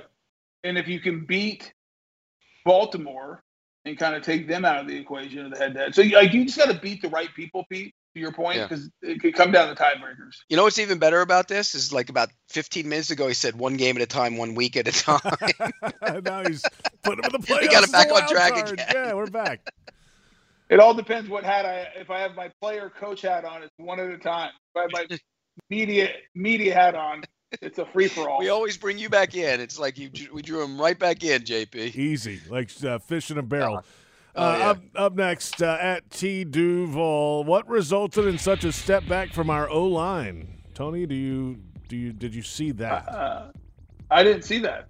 I mean, that's a really good defensive front. I mean, who had nine sacks and like 16 pressures against uh, the Commanders the week before. I didn't see like there chaos. was one. Jawaan Taylor had a step back. He had a bad game. Two, yeah. And really, if you look at it, it's, it, it's two snaps, Pete. Yeah, there were a Haason couple. Reddick, he, like even on the run game, he didn't get out a couple times. I don't know. There were he he that was not his. That was by far his worst game. That was his worst game. I agree with that 100. percent But I did not think the offensive line was a major issue. No, it was not. Next question at Carnival Thomas. Do you think this loss is going to be a big storyline later when the Jags play the Eagles as a grudge match in the Super Bowl? Oh, that'd be great. Oh my gosh. He he's is this a Boselli family member? No. Hey, they think I- I he got the whole family brainwashed, huh, Tony? The Eagles, hey Pete, the Eagles don't want us on a neutral field. They don't want us on a neutral fast Hey, field. After seeing them and they're 4 0, the last undefeated team, are they going to a Super Bowl? Yes. Oh, are they going to Super Bowl? Uh, I don't know. They're going to. Well, I mean, they're good. They're, They're, be good the- on both lines. That's important. Yeah, I think they're they're going to be good uh, throughout the year. I mean, injuries obviously can change everything. But let's assume no major injuries. Right. Um, and I, I think they're going to be in the playoffs. They're going to win the East. They're the best team in the East. They'll be in the playoffs. They're going to have at least one home playoff game. They're the best Um, team right yeah. now in the, in the NFC. That's my whole point. Uh, so yes, they're they're a Super Bowl contender. The Yes. Super, Super Bowl is in Arizona this year, for the record. Just so you know. Long trip. Long trip for the Jaguar fans. Long trip for the Eagle fans too. Uh, I think right. I think I think they'll make it. yeah, they might show up. Uh, at Fit Jag Chick, no moral victories. So does us only losing by eight to arguably the best team in the NFL speak to how good we are or how bad they played? Hard to say because of the conditions. The condition. Look, I hate weather in football. I'm I've always been that way. I think it, and and I think eventually we're going to get to the point where every team has the the facility where they just close the roof because I, I hate conditions in football. Why? I really do. What are you talking about? Why? Pete? Is this Because a laboratory? What are we It's a doing? It becomes a survival science, test instead of a football. football game. Give me a That's break. why. I love I love it because it tests the mental toughness Yeah. and the mettle of a team. Come on. it might test it, it. It becomes a slop fest, and it's not fun to watch. Well, It looked like guys were having of- guy, a lot of times. It looked like guys were having trouble getting their footing, and they couldn't even move. well, then why you Part gonna have the game, Pete. why have a coin toss then? Why are you going to pick a side of the field anymore on, on for the wind and all this stuff? Like, what do you? Who cares then? Like, just play it in a lab. Just play it on Madden and don't have don't have a season. Oh. you What play we it doing? where where it's not a uh, it, certain conditions are just turn it into a slop fest. That was a slop fest. I disagree with Pete 100. percent Well, Yeah, I agree it was well. a slop fest, but I agree that's part of the game too. Like, keep it. Well, it doesn't Weather. have to be just because it's always Yes, it been. does. Doesn't Yeah. have to be. Yeah, Yes, it does. yeah. No. that's dumb. That's not dumb. It is dumb. Yes, it is. You- Yeah, I you're said dumb. You're dumb. You're dumb. No, I'm smart. It's a slop fest. It was It's really gross. dumb. Really dumb. Uh, at CF Zellers 4, two important division games coming up next, and two more winnable games after that. What are your predictions for the next four games with them 4 0 going to 6 and 2 into November? Uh, we've already gone through this, and Oh, Tony man, has they're them- already the, the Kool Aid. Tony, you must have handed that out already. I mean, my gosh, everybody's on that bandwagon. I didn't even see Tony on Twitter today. He must have uh, infiltrated. Hey, look, I'm gonna I'm gonna guarantee. I already guarantee. I locked Sunday, so they're getting to three and two. So we got that going for them. But slow the roll a little bit, people. Okay, hey, Pete. Well, then how about this? You always ask me. Go over the next six games. You tell me what the record's going to be. I don't know which one they're gonna lose, but they, this this team isn't built to go on a five game winning streak. It's just not. So they're going to be six and three going into uh, Kansas City. Then. Is that what you're Yeah, saying? so, six- so then six and four. No. You Wow. said uh, how many are they going to lose over the next five? They might lose two. They could lose two of those games. Do you think they'll be they'll be at least five and four? Correct. I'll give you that. Uh, You're not giving me anything. I'm asking your opinion. Well, okay, say five and four. You say seven and two. I didn't say that. I said I said You said they could three. win all five. I said they could. Yes, they Yeah. could technically win the next twelve games. Right. Correct. But or boy, 13. What if it rains and it's a sloppy field? I mean, my Or God. then Pete- 13. Oh. Or 13, since they play 17. Pete, they played five. Idiot. What's five plus 12? 17. Do the math. What's their record? It's two and Three. two. Oh, they're two and two. Oh, yeah, you're right. Sorry. Oh, oh my god! I was told Oh there my would be no math oh, today. Oh my god! what happened there? This this is the best moment in the history of the show right now. He was Ah. calling me an idiot. played five. What's this? Unreal. Oh my god! Yeah. Where ooh, have you been? Wow. All right. Oh, all right, Let's- my bad. Sorry, What did you Pete, think I their apologize. record? What did you think their record was? I thought they played five games. I thought they were three and two. By the way, I have one last question after this for everybody, for Tony, when we're when we're done. Okay, this. we've got one All more right. social media question. One more. Pete, as a, this is from at Duval Gator. Uh, Pete, as a reporter in the locker room, what would have been your first question to Trevor after his five turnovers? Tony, as a teammate and leader, what advice would you have given him after such a rough day? Pete, let's start with you. Did you drop anything when you were getting dressed? Wow. I mean, that's how you lighten the mood up a little bit. Come on, that's funny. and then you then you get serious with him and you tell I mean you sit and you talk to him and you say what happened and you say hey look just like I said before I would have told him it would have been a lot worse if you threw four interceptions into somebody's stomach. That's what that's how you get then you get good answers that way. Come on, that would have been fun. Uh, Tony, you know how I operated. I would have lightened the mood up a little bit, then then ask the questions. Yeah, I don't think it would have been well received. Like several times you tried to lighten up the mood in the locker room wasn't always well received. um, I think I mean, my comment to Trevor would be like, listen, no, it's not all on you. We got to do better job protecting. Um, don't worry about it. Let's, you know, we'll, we'll be all right. That's, I mean, something along those lines would have been my comment then. Hey, what did you? Uh, and my question to you is, and JP, you can take the, the answer to this. What was more? What was more? The turnovers for Trevor Lawrence in that game, or the amount of cheesesteaks Boselli ate when he was in Philadelphia. Ooh, I only had one. I only had one cheesesteak uh, at the airport because I didn't fly home with the team. I flew to San Francisco last night, so I had one cheesesteak at the airport. But like, not the night before, or not not not in the press because I know in the press box they bring them up in the press box too. No, they had no cheesesteaks in the press box. They did. I did have two. Uh, I had two. Uh, um, pretzels. Pretzels. Pretzels. Two pretzels. Okay. Yeah. I Okay. mean, All right. that- And by the way, Vegas is I shocked right now because the one of our- over under was four and a half on that, and Yeah, so he went you- way would under. You, would you have taken the under? I probably would have gone over four and a half. Yeah. Well, that's the two he ate in the press box. What about the two he put in his bag for the flight to San Francisco? Good point. Different Not, state did not doesn't happen. count. Did not happen. By the way, one last thing. I want to give kudos to one of our listeners last week. Played I Spy, and actually detective work was great, and he found out how much Boselli's steak cost in Los Angeles. Did you see that tweet, Tony? I did not. Whoa, No. what was this about? Oh yeah, oh yeah. He he took a picture of the menu. Ninety eight bucks for your steak. Whoa. That's not accurate. Yes, he not took a picture of it. It was He's wrong. He's wrong. He- no at your at was- the Boa it- it- restaurant. It was more.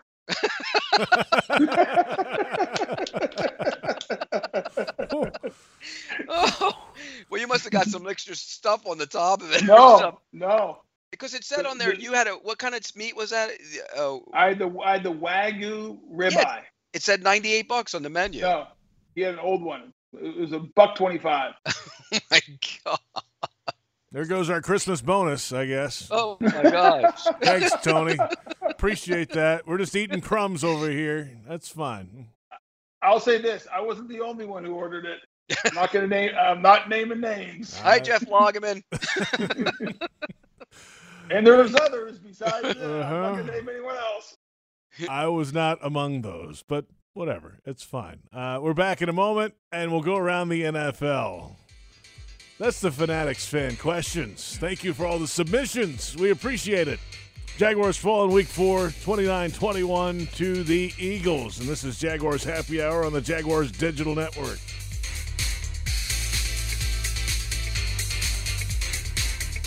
The station that the Jaguars listen to, 1010XL. Home of the Jacksonville Jaguars. We're back, baby. It's Jaguars Happy Hour. JP Shadrick, Pete Prisco, Tony Boselli. Glad you're with us on this Monday after a Jags loss 29 21. Jags are now 2 and 2, but still in first place in the AFC South. What, Pete? I just can't believe the price of that steak. It made my day. Uh, well, yeah, uh, Tony's right. He wasn't the only one. Wasn't but the only one. The question is this: Would you have gone into your own pocket and bought that steak? Yes, absolutely. So you would go back there, and you would take Angie on a uh, on a visit to California, and you go into that restaurant, and you would you would have that exact same steak out of your own So, pocket. so Pete, I'll give you a perfect example. You know that uh, the nine five four steakhouse in the bottom of uh, in and they in, uh, in uh, the W yeah, here in Fort Lauderdale. Yeah. Fort Lauderdale, yeah. And they have a ribeye cap, wagyu ribeye cap north of 100. I know that. And the two times I've been there, that's what my wife has ordered for dinner.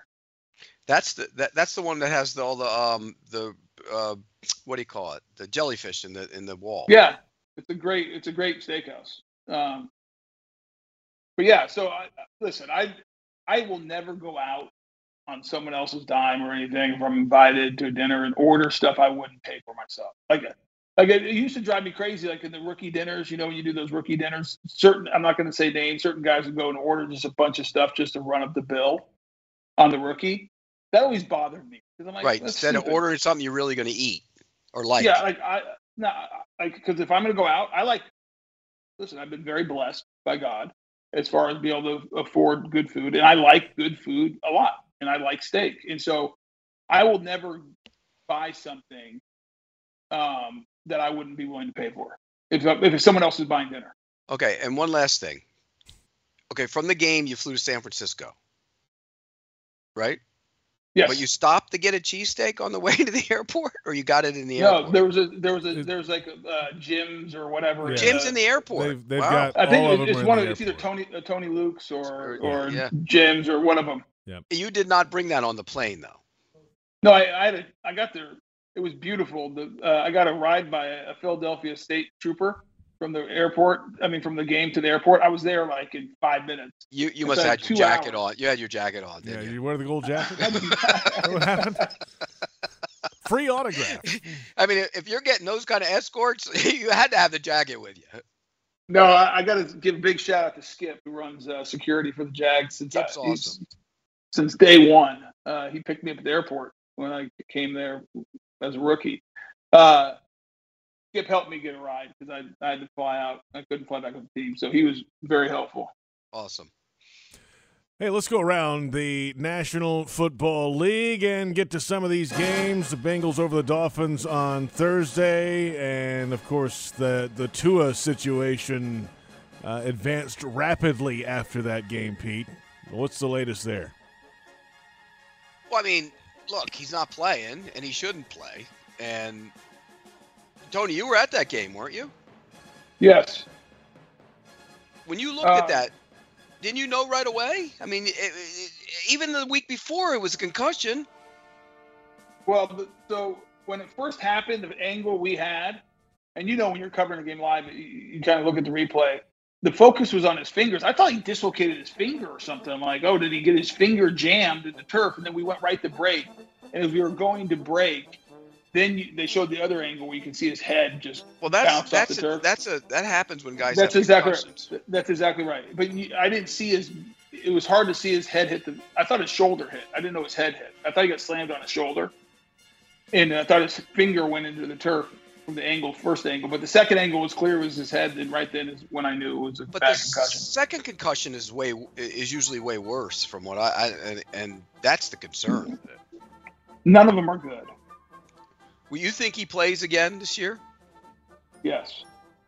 How soon? Because he's not playing this week. I don't know. I'm not a doctor. Oh, okay, okay. You sound like a coach now. No, Yes. my point is I have no idea. I mean, him miss this week and play the following week. It all depends on. You're the only guy in the history that you're the only guy this week that wasn't a doctor. Everybody on Twitter was a doctor. right? Yeah, exactly. Well, it, it was actually my problem, and I actually said this on the air, the national broadcast. I said, "Listen, it, it's not. It's it's it's scary. You never want to see a player do this, but this is football. It is a dangerous game. Everyone knows what they sign up for. And as far as what happened the week before, I don't. I never bought that it was his back or his ankles why he was stumbling, but." I also don't believe that independent neurologists, who, by the way, spent a half a million dollars to get an education and 10 years of their lives becoming neurologists, would purposely fudge on an evaluation. Now, they might have got it wrong. Maybe they didn't have all the information. Pete, you know what it's like during a game. Things are going 100 miles an hour on the sidelines, and players don't tell the truth sometimes. Of course, they want to be in the game. Did you They guys be in the even have a concussion test when you were playing? No. I mean, we did, but it was pretty. I mean, it wasn't How many to fingers? pass. Two. You're in. I mean, Yeah, so I, I- my, like everyone was like just attacking Mike McDaniel, attacking right. you know the doctors. I, I just don't think that that independent neurologist like purposely fudged the test because what's the upside for that individual? But it's, isn't it on to the individual player? If you have a headache and you're concussed, say something. Yes. I mean, let me ask you a question. Did anyone make Tua play? No, that's what I mean. Now, do I think we need um, policies and procedures in place to protect players against themselves? Absolutely.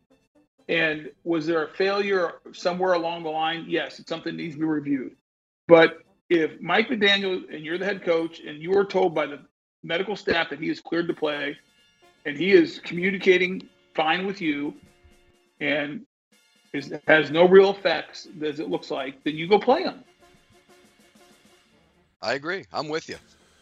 And and I just don't buy that this independent neurologist like somehow purposely now they, they obviously messed up. Well, they didn't say it was a concussion. The first, why, why wouldn't you just say it was a concussion, though, Tony? There's Because your mess up. they- well, because when they ran through the test, Pete, he passed the concussion protocols. Well, why would you give him concussion protocols if you thought it was if you didn't think it was a concussion? That's a, They that's knew a it better was a question. concussion. Hmm. But if, but if he passes, Okay, but he knew it was a concussion. no, they thought it was a possible concussion. Yeah. Hmm. Guys know the answers to that question now. Those questions nowadays, by the way, supposedly. Let's move along to the games on Sunday in London. The Vikings survived the Saints a double doink at the end on the field goal from 61. Unreal. Could you imagine he made a 60 yarder to tie it? He would have made a 61 yarder to, to send it send it in overtime. That would have been incredible. I mean, he he nailed the kick. It was about four yards up on the on the on the bar, and it would have went in. So tough Yeah. loss. They're a disappointment. to Saints right now. I thought they'd be better, Pete. Me too. Falcons win on a last second field goal over the Browns 23 20. The Bills beat the Ravens. The Ravens were up 17 in the second quarter. Bills rally. Josh Allen had a, a touchdown run, and then the Bills later won it on a last second field goal, Pete.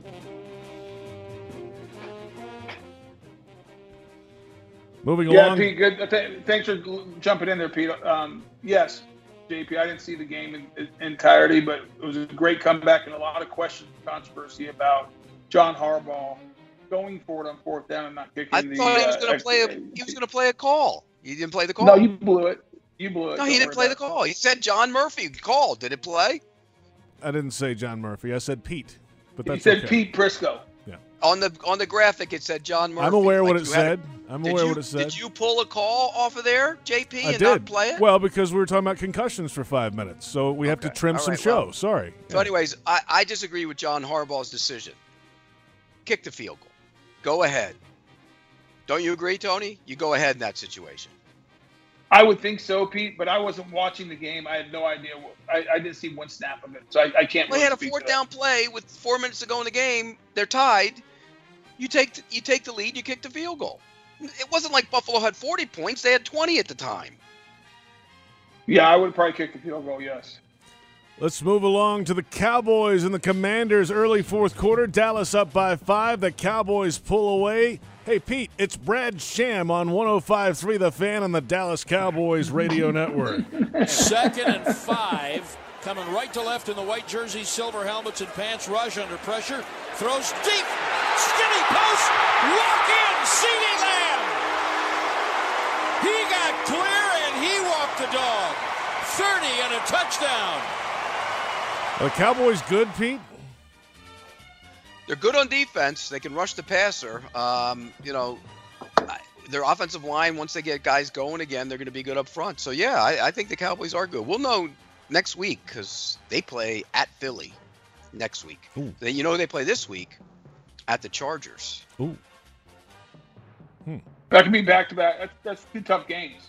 Really two tough games. All the love for uh, Cooper Rush could be out of the building by the by the, Well, in the the, the quarterback weeks. controversy, it's the dumbest thing I've ever heard. Right. Uh, Seahawks over the Lions, 48-45. Lions were down, could never get over the top in that game. Seahawks never trailed. Uh, Giants over the Bears, 20 to 12. The Jets and the Steelers. The Jets down three, knocking on the door late. A fumble and a review. Bob Wischusen on the 98.7 ESPN Jets radio network. Second and goal inside the two. Wilson takes the snap, handoff, Hall up the middle, extra effort at the goal line. The ball popped out. He might have lost it at the goal line. The Jets think he got across the goal line. Nine seconds to go. The clock has stopped. Tyler Conklin advanced the ball. The runner broke the plane of the goal line. Therefore, by rule, that is a touchdown. The Jets have a touchdown. Breece Hall did indeed break the plane before the ball popped down. I'll ask you again, Pete. Are the Jets good? Uh, they're better than I thought they would be, and Zach Wilson actually played okay. I mean, threw a couple bad picks. You know what he is right now? He's a guy that can lead you on a game-winning drive, but he'll throw two throws that you go, "Oh my God, how did he throw those?" But they're that's going to be an interesting game this week with Miami with Teddy Bridgewater starting. I, mean, I think the bigger story is how bad the Steelers are. Well, they got to go to Pickett. They're going to go to Pickett. They have to. Cardinals over the Panthers 26 16. The Packers beat the Patriots in overtime 27 24. Raiders over the Broncos 32 23. The Chiefs beat the Buccaneers on Sunday Night Football 41 31. That leaves us with Monday Night Football. It's a California showdown in the NFC West. Matthew Stafford, Cooper Kupp, Aaron Donald, Jalen Ramsey, and the 2 1 LA Rams head to Santa Clara to face Jimmy Garoppolo, George Kittle, and the San Francisco 49ers at 1 and 2. Who you got at Levi's Stadium tonight? And Tony, are you going? I am not going. And uh, I think the I think the 49ers win this game. They've had the Rams number outside the last game of uh, uh, outside the playoffs last year, um, and that was a, even in the playoff game. If they just don't fumble it at the end, they they beat the Rams, and the Rams don't win a Super Bowl this year. Uh, that's one of those matchups that the 49ers have had the Rams number for a while now. I agree. I think the Rams will win the game, but it, it, these two games get these two teams get after it, man. And after what Jimmy G did last week, I, I think he bounces back. By the way, he, he's beat he's six and zero against the Rams. Mm. That's why you said that's in the regular I picked season. The, that's why I picked the 49ers. They Yeah. they've owned they've owned the Rams. But you think the Rams will win? Yeah, I do. I think Aaron Donald not having Trent Williams is big for the 49ers. Really big. Yeah. All right, there you have it. Another show in the books. Apparently, the Jaguars are going on a winning streak from here. Well, Tony has them. uh, They're going to have the number one seed, according to Boselli. They might. Oh my God! one week at a time, too. They might have the number one seed, all in one show. We can't get that anywhere else. All right, I It's love hard, it. it's hard to tell. We'll find if they out. lose this week, then what? They're not going to. No, they're not. We locked it. That it's a guarantee. It's a guarantee, a virtual guarantee. Uh, JP, guys, you should jump in on lock once in a while. We'll see how that goes. Probably mush us. Wow, thanks, Pete. I hope it doesn't rain the rest of the year for you. Jeez, unbelievable. These weather conditions. Uh, Pete Prisco, Tony Boselli, Joe Fortunato, Brent Reber, I'm JP Shadrick. Thank you for watching and listening. We'll see you next week. It's Jaguars Happy Hour on the Jaguars Digital Network.